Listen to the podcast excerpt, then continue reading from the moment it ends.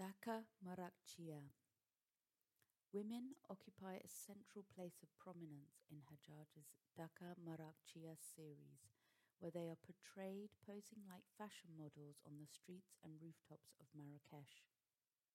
Dressed in vividly patterned jalabas and Louis Vuitton printed face veils, their stance and style challenges the Western stereotype of Islamic women as suppressed and disempowered.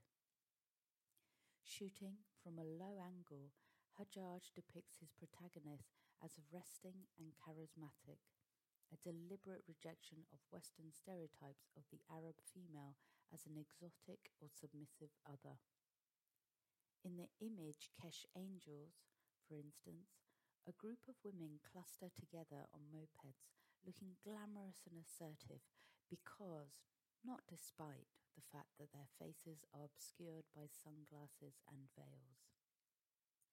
The works in this section of the exhibition are shot exclusively in Marrakesh.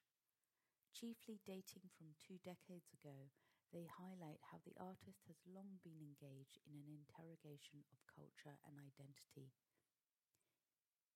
In the fusion of Western brands and logos and Arab dress, a setting that characterizes the images Hajjaj conjures, a mood of vibrant cosmopolitanism.